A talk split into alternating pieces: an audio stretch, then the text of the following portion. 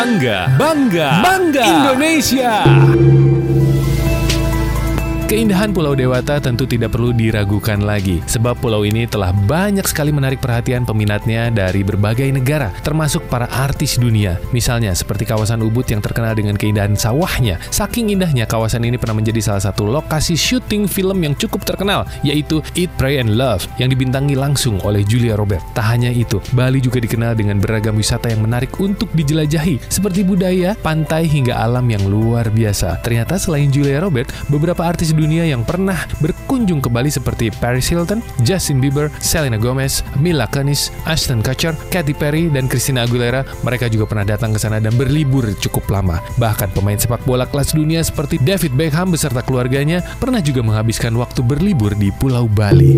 Teman Mara, Mentawai bisa dikatakan sebagai surganya para peselancar dunia. Pantai-pantai di kepulauan ini menawarkan salah satu gelombang tertinggi di dunia yang bisa mencapai tiga sampai dengan lima meter. Salah satu pantai Pantai yang paling dikenal para peselancar dunia adalah Pantai Nyang-Nyang. Pantai ini terkenal hingga ke mancanegara berkat ombaknya yang disebut sebagai terbaik ketiga di dunia ini, karena kedahsyatan ombak pantai ini ternyata dirasakan juga pada bulan Juni hingga Agustus. Bahkan ketinggian gelombang bisa mencapai empat sampai dengan lima meter, sehingga kepulauan ini memiliki ombak yang sangat indah dan menggoda banyak peselancar di dunia, termasuk para artis. Sebut saja mendiang Paul Walker, pemeran dari Fast Furious ini pernah menghabiskan waktu dengan berselancar di kepulauan Mentawai.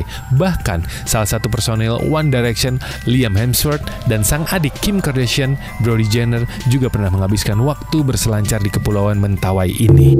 Teman Mara, pernah berkunjung ke Pulau Moyo yang berada di Sumbawa? Ternyata di Pulau Moyo tidak hanya ada air terjun Mata Jitu yang pernah didatangi mendiang Putri Diana tahun sembilan tiga lalu. Sewaktu hubungannya dengan suaminya Pangeran Charles tidak harmonis, ia ternyata pernah berlibur secara diam-diam ke pulau ini di seberang kota Sumbawa besar tersebut. Selain Putri Diana, musisi kawakan Mick Jagger ternyata juga pernah ke sana. David Bowie pernah ke sana juga, dan banyak pesohor lainnya juga yang pernah datang ke sana untuk berlibur di pulau itu.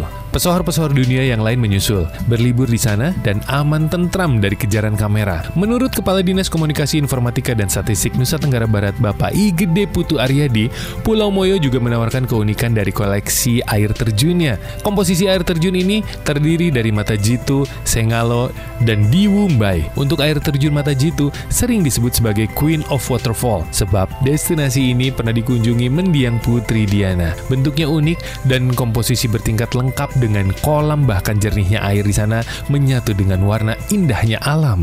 Teman Mara, apakah kamu mengikuti serial drama The Crown di Netflix? Hmm, kalau nonton berarti kamu tahu waktu pemutaran season keempat ada serial yang langsung menarik perhatian karena ternyata menampilkan sosok Putri Diana. Sebagai bagian dari anggota keluarga kerajaan Inggris, mendiang Putri Diana ini merupakan sosok yang mampu mencuri hati seluruh dunia karena dengan kepeduliannya dan ketulusannya untuk bisa peduli terhadap sesama. Sepanjang hidupnya, Putri Diana banyak mengunjungi negara-negara di dunia, termasuk beberapa kali ternyata berkunjung ke Indonesia. Yang pertama, tahun delapan delapan, Pangeran Charles dan mendiang Putri Diana ternyata pernah berkunjung ke Indonesia. Yang kedua, tahun delapan sembilan, Putri Diana kembali melakukan kunjungan kedua untuk melakukan beberapa kegiatan selama dua hari dan berkeliling di beberapa daerah di Jakarta, dan menyempatkan juga pergi ke Yogyakarta. Dan kunjungan yang terakhir, Putri Diana pada tahun sembilan tiga saat ia berlibur ke Sumbawa di Pulau Moyo. Destinasi ini bukan hanya indah, tapi juga mempunyai suasana yang sangat tenang dan alami.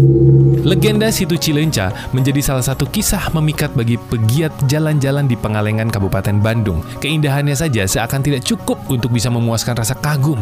Sekilas, tidak ada yang istimewa dari danau buatan itu. Sejarah mencatat, Situ Cilenca dibuat puluhan tahun lalu, bahkan ketika Indonesia belum merdeka. Dihimpun dari berbagai sumber bahwa Situ Cilenca ini dulunya hanyalah sebuah kawasan pribadi berupa hutan belantara milik seorang Belanda yang kaya raya bernama Kuhlan atau Willem Hermanus Hoogland, pemilik Boerderij en V Alamanak.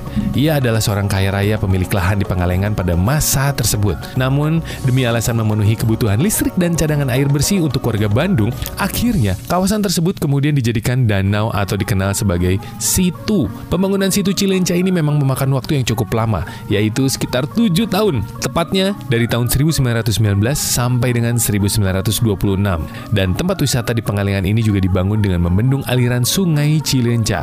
Ini pula yang menjadi alasan penamaan bagi danau buatan tersebut.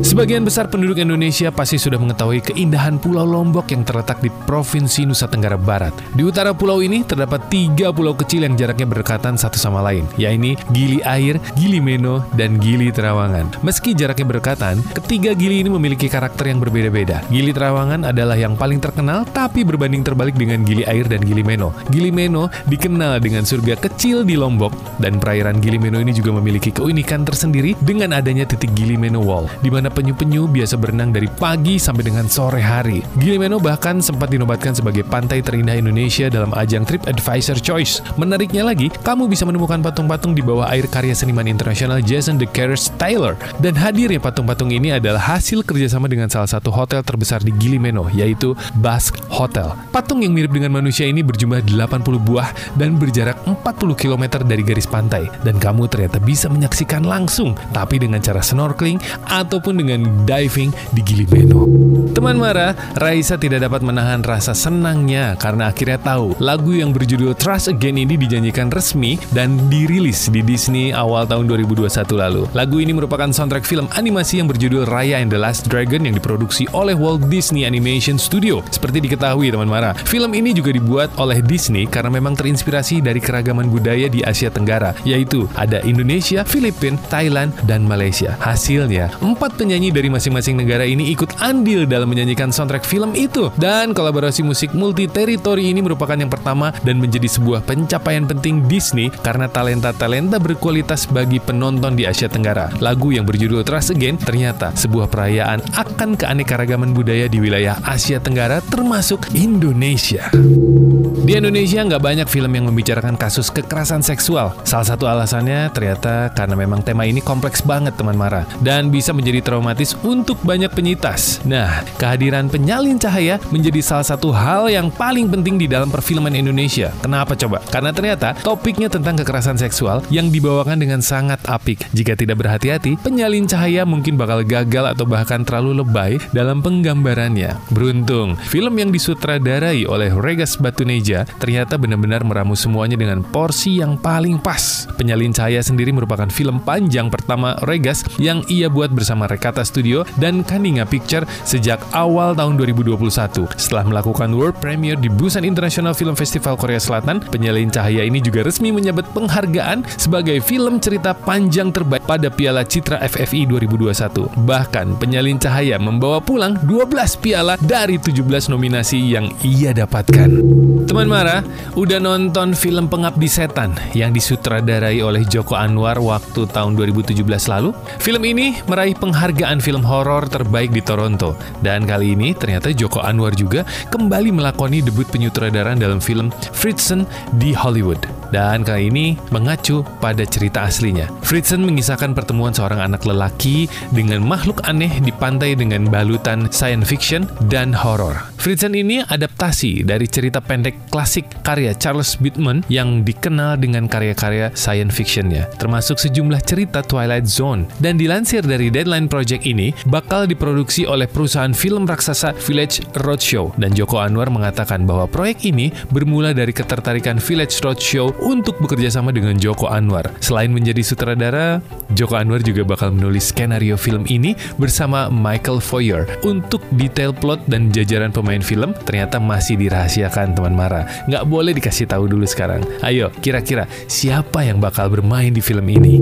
Pulau Komodo memang menjadi salah satu tempat di Indonesia yang pernah dikunjungi artis dunia. Pulau yang berada di Provinsi Nusa Tenggara Timur ini pernah menarik perhatian artis Hollywood Gwyneth Paltrow. Artis yang berperan sebagai Pepper Potts di film Iron Man dan Avengers ternyata menghabiskan waktu bersama keluarganya di Pulau Komodo bersama anak-anaknya dan langsung jatuh hati dengan keindahan alam yang sangat luar biasa. Gwyneth sendiri bersama kedua anaknya Apple and Moses sangat gembira bisa melihat Komodo lebih dekat. Mereka juga menikmati indahnya Pantai Pink dan menyelami keindahan bawah laut Pulau Komodo yang sangat luar biasa.